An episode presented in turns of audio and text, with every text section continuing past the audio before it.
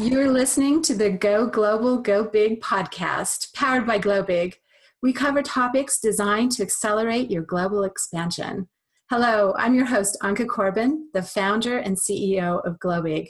Today's hot topic is that I'm going to be introducing you to some of the really great resources that are available to companies expanding international from the United States government. Our fantastic guests today are Bryson Patterson, who is a trade finance specialist at the Small Business Administration, also known as the SBA.gov. And we have Paul Bergman, a director for the United States Export Assistance Center, also from the United States Commerce Department. Welcome, Bryce and Paul. Thank you so much for joining us today. Oh, thanks a lot, Anka. It's going to be a good, uh, good, good time, and we we look forward to sharing some uh, information about our our uh, agencies with your listeners. Excellent. So, Bryson, um, tell me a little bit about yourself and how you got to be in this branch of government. And Paul, and after Bryson, I'd love for you to do that as well. Um, you know, I, I came to uh, to to the Small Business Administration when I got out of graduate school. Um, I was kind of a late a late graduate school attendee. I worked for a long time uh, before going back to school. I studied uh, international finance uh, at UC San Diego, and I guess I got interested in it. I was living in Central America and um, it, living in a in you know a, a really closed economy where people don't really benefit from trade. Things are very expensive uh, there relative to the United States, and it, it really uh, brought it home to me how important it is um, to to help people get access to to goods from uh, from overseas and how much it can improve their lives. So that's really sort of what got me going on this path. And SBA has been a great vehicle for um, for helping people in this regard. Awesome. How about you, Paul? Well, I've been doing this now for 42 years, and I started uh, straight after graduate school from Thunderbird. And uh, at that time, I got right before Thunderbird, I went around the world. Uh, my father worked for Transworld Airlines and was able to go in the summer for $199 around the world. And this was the time during the Vietnam War and traveling around, getting ready to graduate. I saw that you know we need to learn how to deal with people from different cultures, business, environment, history, and that attracted me to the international. Found Thunderbird at that time was the only school in the world for international business. Graduated from there and started working for the Department of Commerce. And since that time, I've been in Kansas City, Omaha, St. Louis, Washington, Romania, and now Denver. But total about 32 countries traveled, worked, visited, lived in in my 42 years. So it's been a very, very good career and uh, enjoy working for the U.S. Department of Commerce and the State Department in the past and helping companies find overseas market and make the sales and getting paid.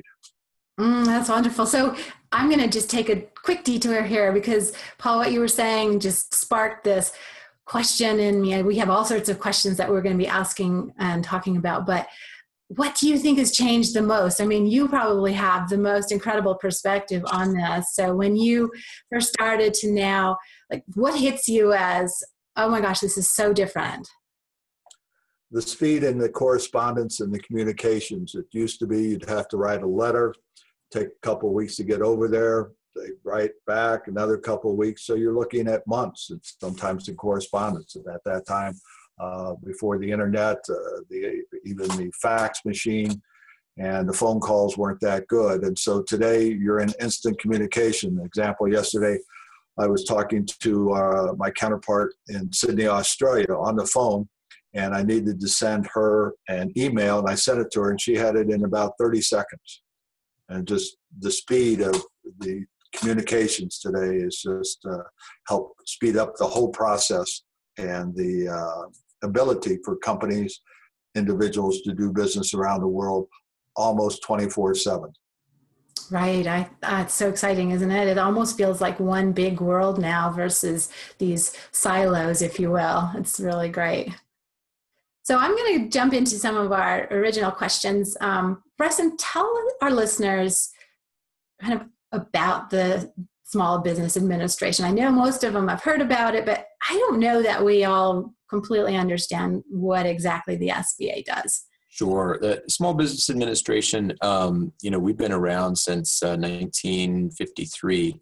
Um, and, you know, we are a resource for businesses no matter what stage they're in. Um, they can come to the SBA or one of our grant, uh, grant partners, we call them resource partners, um, to get assistance. And that could be, you know, figuring out how to open a business. What do I need to do as far as, you know, filing a, a, a um, a permit with the state how do i hire employees um, all this kind of stuff is is available through our counseling resources um, and then i think sba is probably best known for the sba loan. Uh, sba provides loan guarantees to banks so that they're encouraged to make loans to small businesses. So you know if a, if a business comes in the door um, it's a good business but and i always joke with my colleagues you know sba is the but agency. Um, you know what there's everything's good but and it's but prior bankruptcy but the business is kind of new but the business is growing very quickly. There's some reason there there's a there's an issue that the bank is hesitant to make that loan and so they can come to sba sba will guarantee um, typically 50 to 75 percent of the loan amount um, and that's a guarantee to the bank. So if the if the deal goes bad business can't pay the bank can come to the to the uh, Small Business Administration, and we'll uh, make them partially whole. Uh, the good thing about working on the export programs um, is that SBA can provide 90% guarantees to the lenders in the cases where the small business is an exporter. Um, so that incentivizes the lender even more to, you know, go out on the limb and take a chance with the business. Um, I should say that uh, SBA charges a fee for that guarantee. It's about three, three and a half percent typically. Um, and that fee actually funds our losses. So, um, you know, here's SBA, we're an agency, we're doing about $20 billion a year in loan guarantees for the most marginal small business borrowers. Um, and that 3% fee is, uh, ensures that we're able to do that without any cost to the taxpayer. Um, and like I said, SBA is there for, for every phase of a business. So from when they first start to when they're going international um, you know that's and and that's you know that's sort of the agency in a nutshell. Mm, that's really interesting. Now this is i want to make sure that our listeners understand what would qualify a company. So it's not international companies coming in. This is us companies to go abroad. Is that correct yeah so you know we're um, we're able to offer our loan programs with with zero subsidy with no with no money coming from the taxpayers but uh, we are a us government agency so our mission is to assist us companies um, and uh, helping them to get into new markets overseas and just helping them to grow and, and hire more people more americans. Mm, that makes sense. Um, paul tell us a little bit about the us commerce department and some of the things that um, and you know maybe even tell the story about how this came about and and what the big initiatives are and the kind of the reason that this was this branch was fully developed. All right, thank you, Anka. Um, I don't know if I can really tell you how it started. It started before me, believe it or not. But the Commerce Department's been around as a cabinet agency for a number of years. And a little historical fact: the building in Washington, the Herbert Hoover Building, was the largest building in Washington until the Pentagon. And Commerce sometimes is known as Noah's Ark, but we only have one of everything. So under the Department of Commerce, we have the International Trade Administration, the Patent and Trademark Office, we have the Census Bureau, we have economic development, uh, the statistics side of uh, Bureau of Economic Analysis, and uh, the Weather Bureau, forgot the biggest one, National Technical Information Service. So it, it covers a lot of things under the U.S. Department of Commerce. And then you drill down to the International Trade Administration, which I'm part of, and then it splits to the Washington folks and then the overseas side, the United States Foreign Commercial Service, and then to the domestic field, which I'm a part of, the Commercial Service. So we have over 90 offices around the world at the U.S. embassies and consulates, and we have about 110 offices here in the United States in almost every state.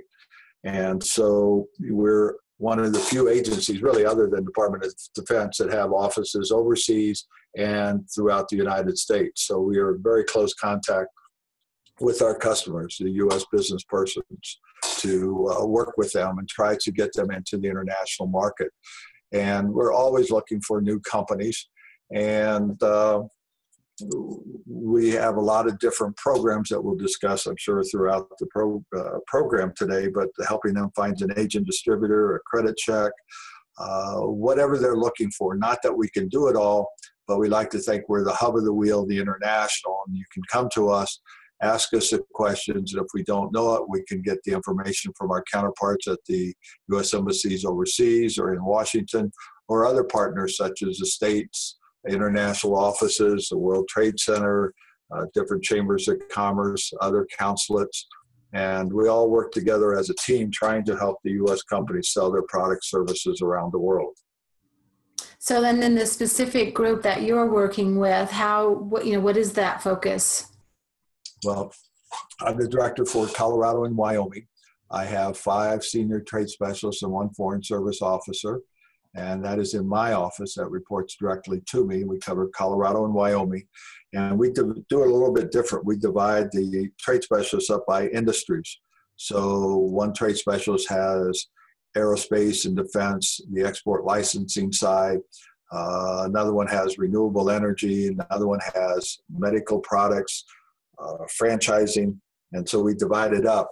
And we've done that probably over the last 15 years, and that has really given our trade specialists a lot of credibility with the industry because now they're able to go in and talk to that company in that industry with some expertise and training that we provided to them.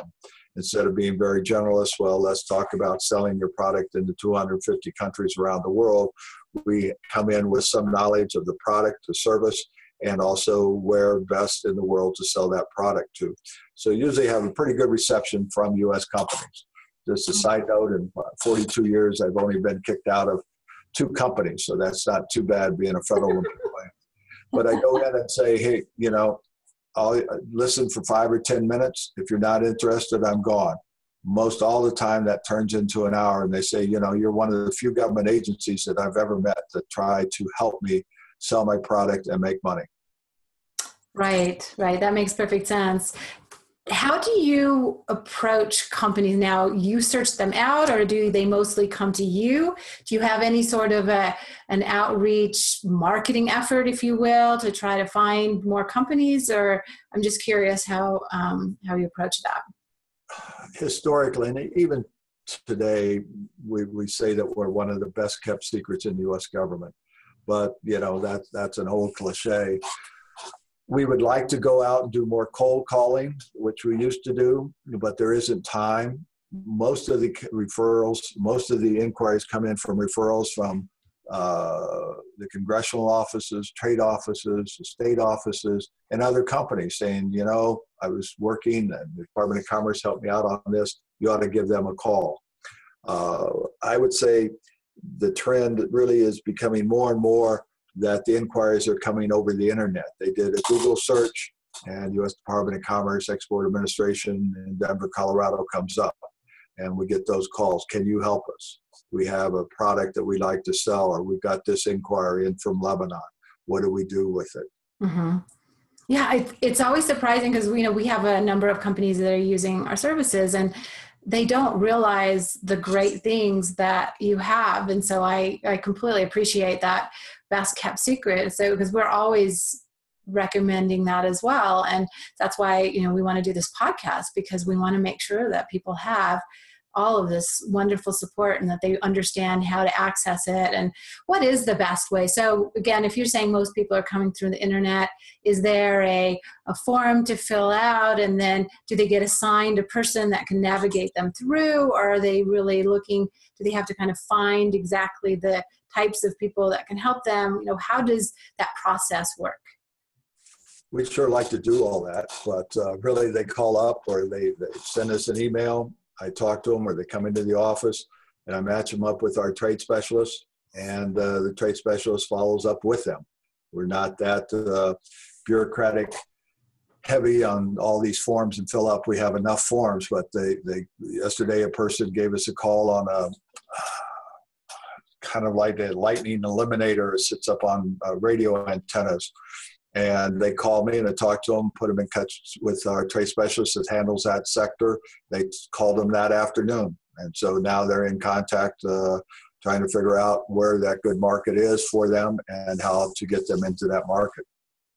Mm. Are the services um, free from the government, or are there also services that would be paid?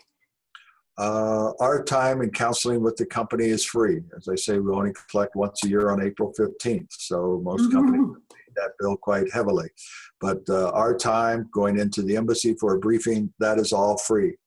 Trying to find an agent overseas to do some credit checks or trade show, some of us, our services, uh, we do charge for. But the main thing that we can bring that very few people can is our expertise in counseling, and that is free. That's wonderful. And again, we've got to make sure that companies take advantage of that. Completely great. All right, so we're going to jump over to SBA. So, if there's a funding need, are there business um, like what does your perfect customer look like Bryson? is it are there really some ca- characteristics or parameters if you will that you have to meet? Because you were saying something about that you're not really too big or too small but what are some things that make for you know kind of that right customer for uh, an sba especially uh, some more of a global perspective lending? Sure. Um, yeah, so I mean, we're the Small Business Administration, so uh, they've got to be a small business. Um, and and what is that? It's it's surprisingly gener- uh, generous, I think. Um, uh, typically, a business, if they've got say fifteen million dollars uh, in total assets um, or less, and they've got less than five million dollars in net profit, um, they're going to be a small business. Uh, you know, so, sometimes um, we can go larger. You know, for example, uh, if you're an aircraft manufacturer um, and you've got less than 1,500 employees, we would consider you small. Um, again, you need to be a U.S. business. Um, so even if you're a small business that's you know owned by uh, Bechtel or something like that, no, you, that that wouldn't count. You got to be a, a, an independent small business. So, um, so anyway, so that that's sort of the requirement. Uh, as far as what the right business is, um, you know, I think that, uh, and Paul would probably agree, probably used to be able to say, look, you need to have, you know, domestic, substantial domestic sales, and then we know that you're ready uh, to to start looking to Canada or Mexico or something like that. But you know, today with um, with the internet, uh, what I find is um, you know even you know small companies uh, get requests from from buyers overseas. So you know i don't think there's like you can say look you need to be active um, domestically really even to be ready to export. So um, it's something that's got to be on your radar screen when you're opening a business you know depending on your product maybe right from day one. Um, but uh, but yeah so that so no no business is is really too small. Um, i've worked with you know i work with a lot of one man one woman shops and uh, and so you know helping them to figure out okay what do i need to do as far as financing my exports? Um, what sort of methods of payment do i need to be considering? You know that's that's what we're here to help with um, you know really no matter how small the business is. What i think is really important about the sba in addition to obviously the you know the ability to loan you know across a lot of different businesses is really just that you are you do understand what it's like to go international. You do support companies that do that. A lot of the banks that companies work with are not right? So they find that they do a great job within their kind of local environment and then all of a sudden like you said you get these inquiries or you find these opportunities and then you realize that all of these partners that you have in place, whether it's your funding sources, whether it's your legal sources or your HR sources, they no longer have that expertise and they can no longer support you. Right. So that's is that usually the trigger that you find for the kind of the international outreach is really that they've found that the banks really can't help them. Right. Yeah. I mean, uh, you know, I, a lot of the people who are calling me, they're calling, you know, they're calling me because they've got an issue finding financing for their business. Um, and that sort of motivated them to get online and, and start looking around and asking questions.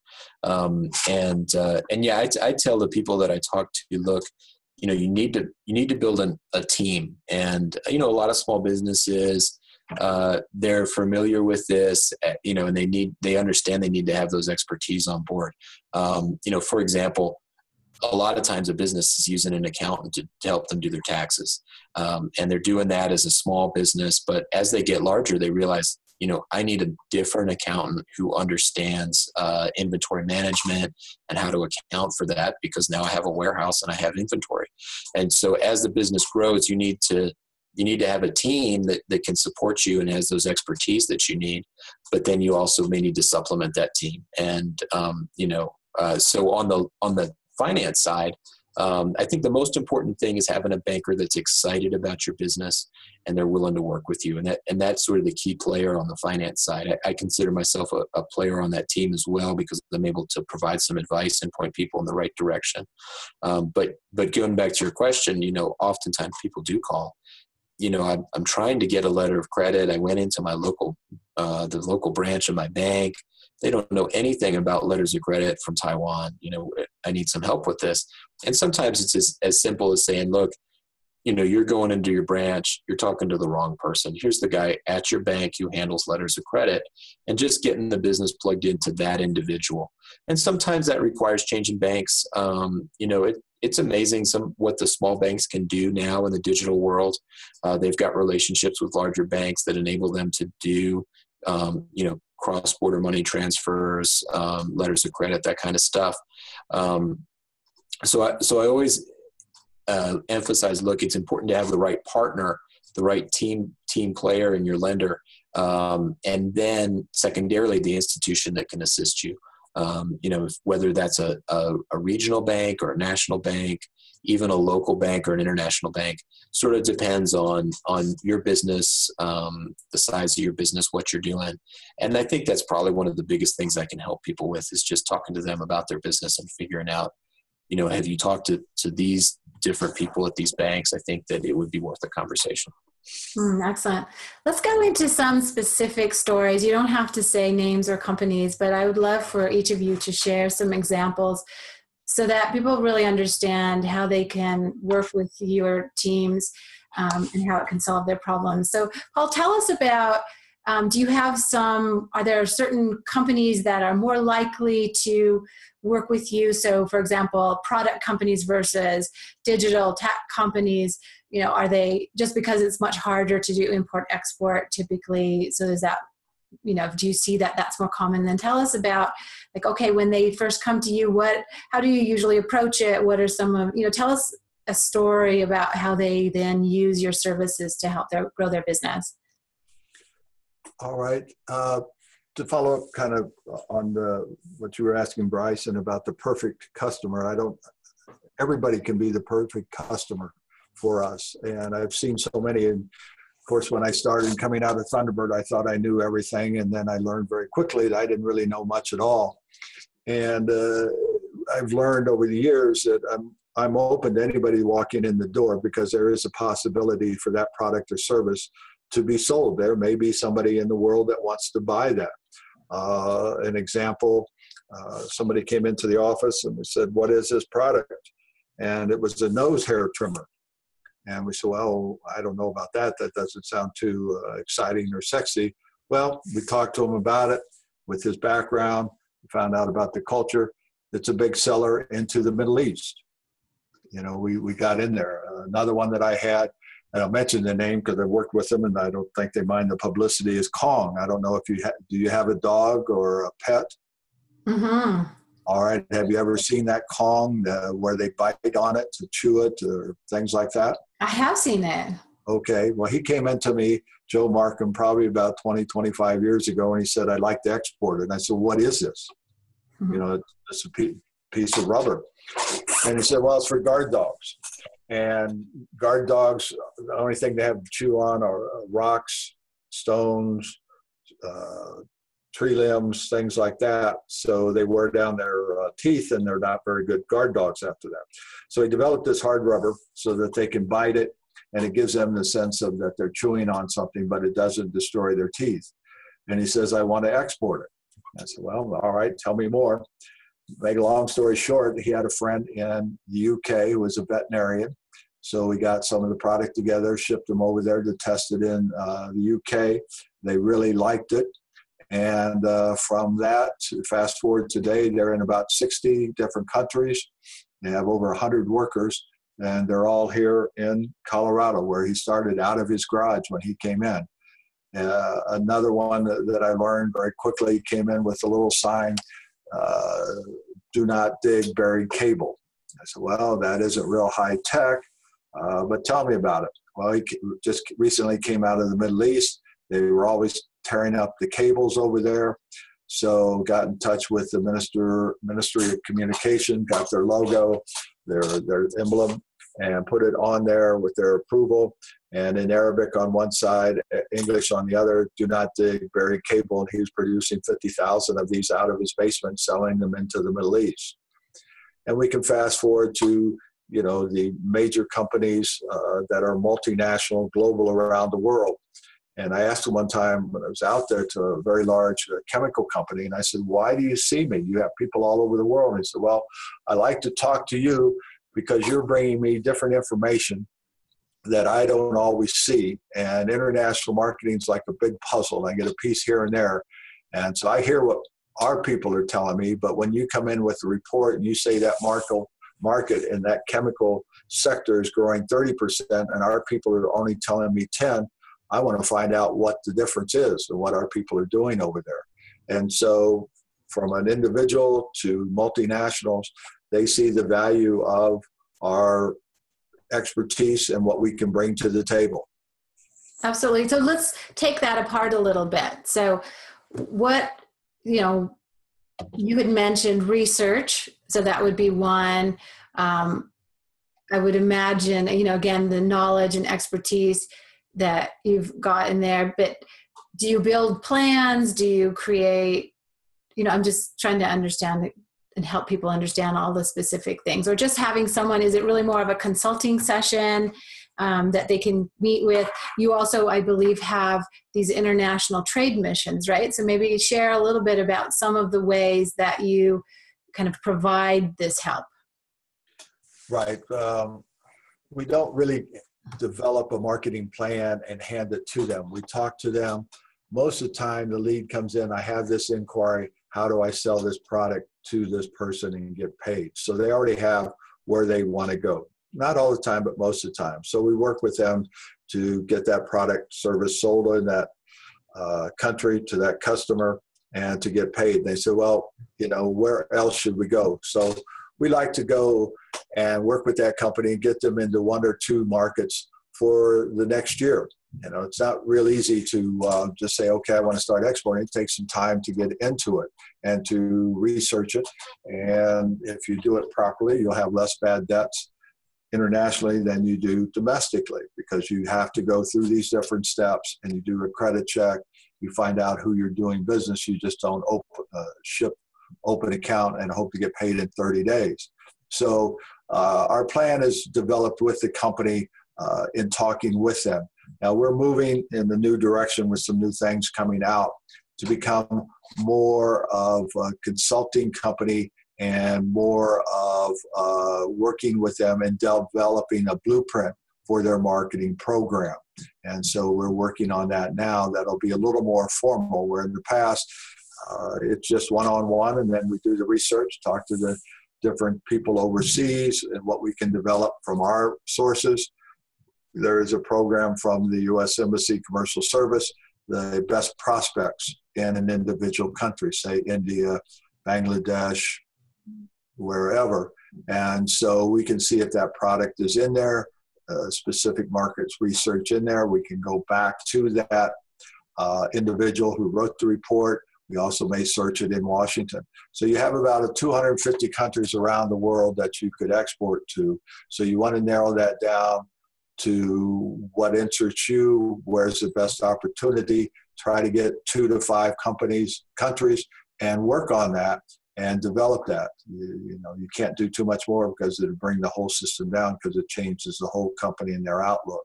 So the marketing up front, where to go is very, very important.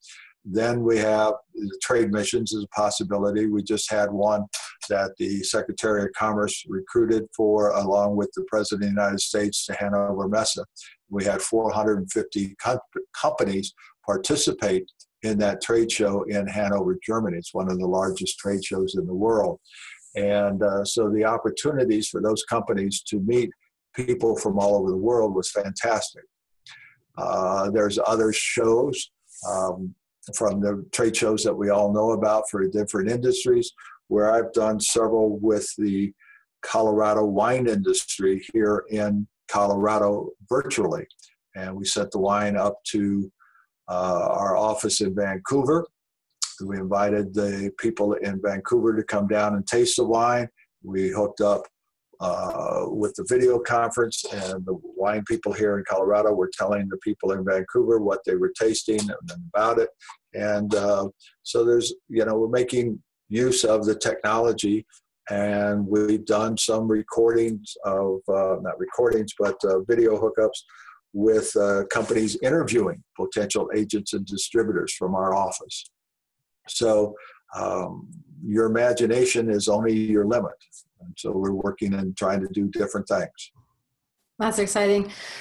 What um, what do each of you think are kind of the biggest challenges that companies run into when they do business abroad? You know, from your perspective, like what do you see as just kind of this this hurdle that they have to overcome? And if you could give someone some advice, just this quick tip of, hey, you're going to run into this. This is going to be your challenge be aware you know what would each of you bryce do you want to start with that Sure. Um, you know, I think that uh, as we discussed, whenever you're going internationally, it sort of adds a layer of complexity to every aspect of the business. Um, you know, to obviously to the shipping, and I think that that's an important one. Also to the accounting, to the finance, to the marketing, uh, even to the production. Right, you might need to change your product slightly to uh, to appeal to a different market and a different culture.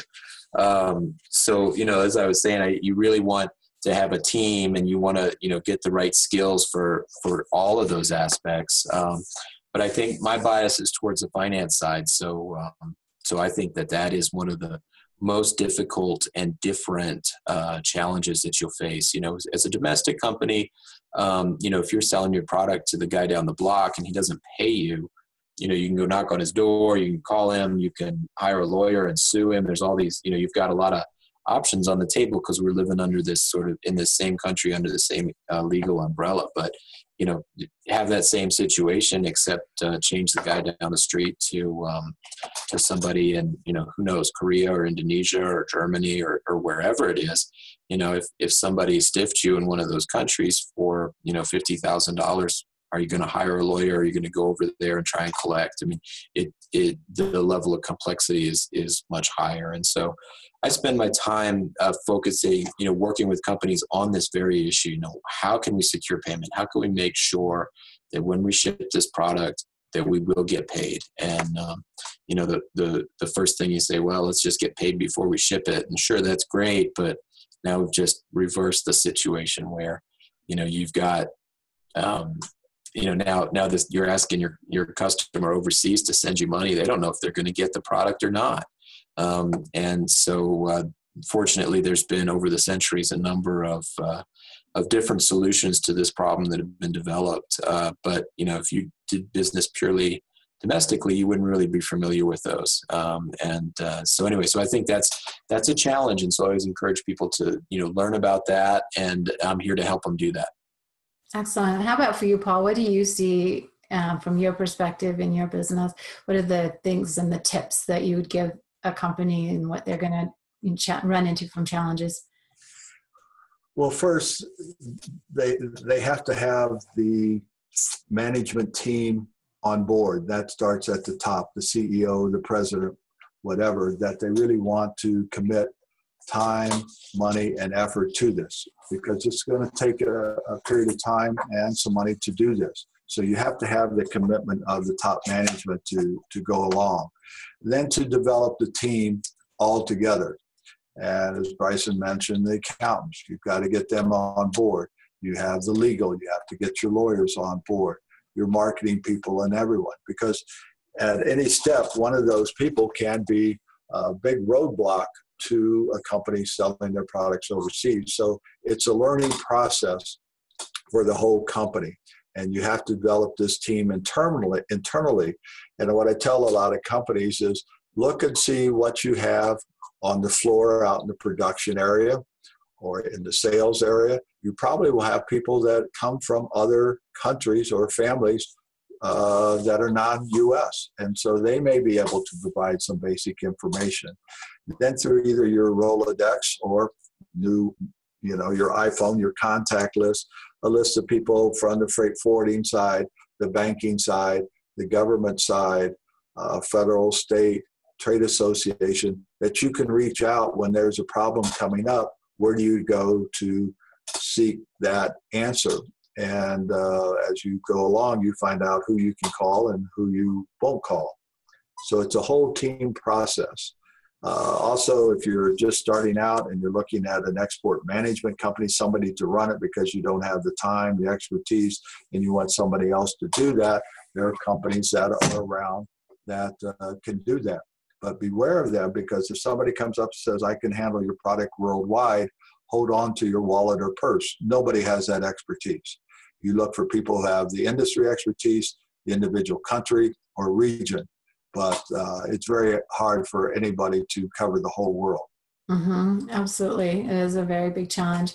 What about, so one of the things, we just wrote an article about it and I had touched on this earlier is, is I firmly believe that once a company is online, they are a global company whether they you know like that or not all of a sudden all of the opportunities of being global and all of the challenges of being global which would include competitive set everything becomes broader. In other words if you're you know pricing is set based on just what's in your region but yet your customers are going to or prospects will look all around the world to see what the pricing is and one of the areas that's very hit by that, for example, would be like web development or mobile development or design or, um, you know, really, you know, supply chain development. All of those things are now a global, um, are global now. You know, you don't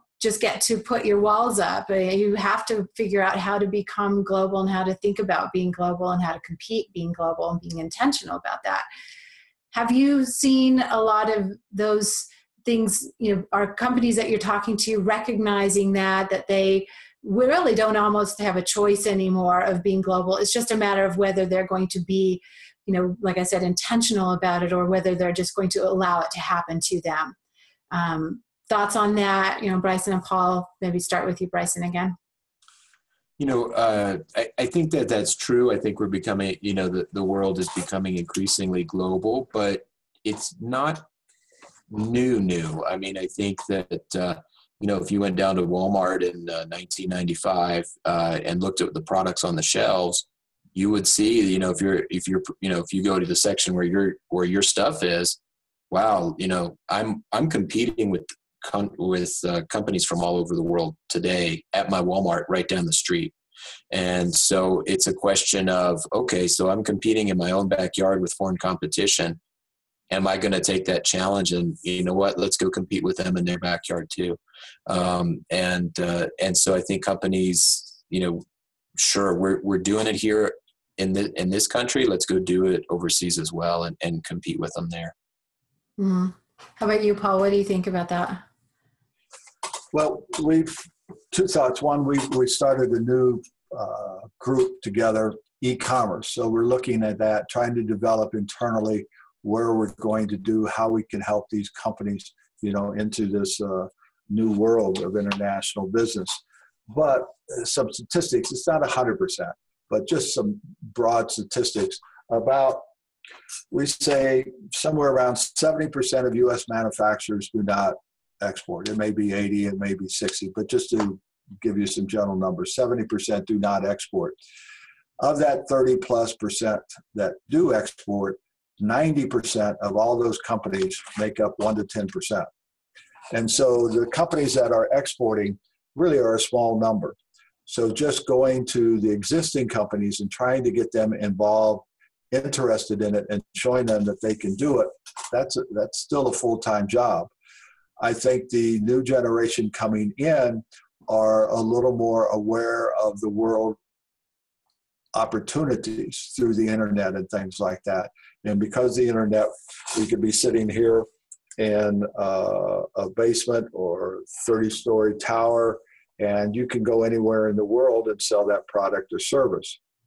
But it's still a, a ways to uphill climb for us to get out to the people, let them know that there are assistants and partners, financing available for them. And so we're always looking, you know, to develop that network of partners and to get that out to our customers and let them know whether they're like in Colorado, in Parachute, Colorado, uh, Alameda. You have uh, different groups from the small business development centers to workforce centers and uh, entrepreneur centers, things like that, that have the expertise to help them. So it's an ongoing full time job. I'll say also, um, you know, it, the the world is globalizing, um, but companies need need to look at the glo- at globalization from a global perspective. And um, I think oftentimes I, I, run into companies and they've moved some manufacturing to Asia uh, to to save you know you know ten percent on on on their cost of production.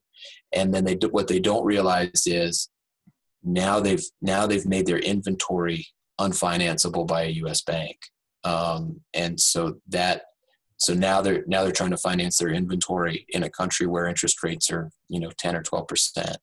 So so they've you know they've solved they solved one problem, but they've created a larger problem, um, and so it's a challenge for managers to you know to really look at okay you know how is this decision going to affect other aspects of my company um, and uh, and and so yeah, so so it, it is it's difficult for C- CEOs and CFOs, uh, people who are in charge of organizations, to really take into consideration all the moving parts when it comes to to global business.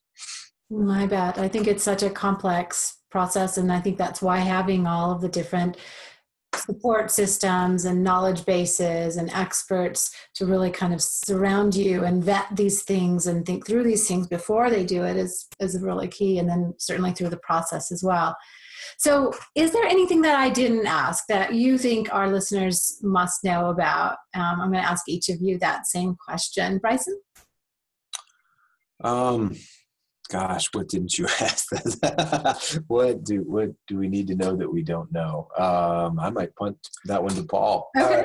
I'll help Bryson out. that the first thing that companies, individuals have to remember: there are no stupid questions. You know, well, I really feel ignorant. You know, I, I should know this and that. No, we were all at that point at one time. And so uh, I view it kind of as old school saying a fraternity, a sorority once you can get into it, you're into it for life. You meet these people around the world. You may do business with them today, maybe not tomorrow, but they're still friends. And everybody tries to work together to um, help each other in, the, in selling their products because nobody has uh, all the answers. As I said earlier, to me, international marketing is like a big puzzle. You get a piece here and there, but you never get all of them. So you have to develop that uh, Rolodex, that contact list on your iPhone, whatever, to uh, reach out to people. And as I said, there, there are no dumb questions. We've all been at that point, and uh, you need to get past that and reach out and uh, say, hey, how can you help me? Mm-hmm. Oh, that's a great point. You know, I would say for both of you, I think that, you know, anyone that wants to learn more, anyone that's considering it, you know, definitely reach out to these gentlemen. And while we do that, tell us how best for them to reach out so that they can reach you each. Sure. I mean, we we take emails and phone calls. Uh, so you know, you can get me Bryson, B R Y S O N dot Patterson, P A T T E R S O N at SBA dot G-O-V. You can give me a call 303 844 6622. Uh, while I'm plugging it, I'd like to recommend um, our website, www.sba.gov. And um, we've actually got a great tool on there. It's called the Export Business Planner, um, which is just the website uh, slash export business planner. And um, it, it's a good tool for people who are getting started. They're looking to uh, you know figure out what is my landed cost how much is how much do i need to charge for this product um, you know in in turkey or in uh, or or uh, in ethiopia and um, so anyway so yeah just give us a call send us an email check out our website um, we're happy to happy to respond paul my my email is paul p-a-u-l dot bergman b is in boy e-r-g-m-a-n at trade, T-R-A-D-E dot gov, G-O-V. Our website is export.gov. My phone number,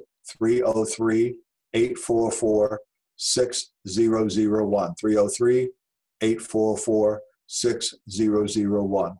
And going into export.gov, you can search by industry, you can search by country, whatever you're looking for. It's a great resource. And one of the things that they have on there, it's called a basic guide to exporting.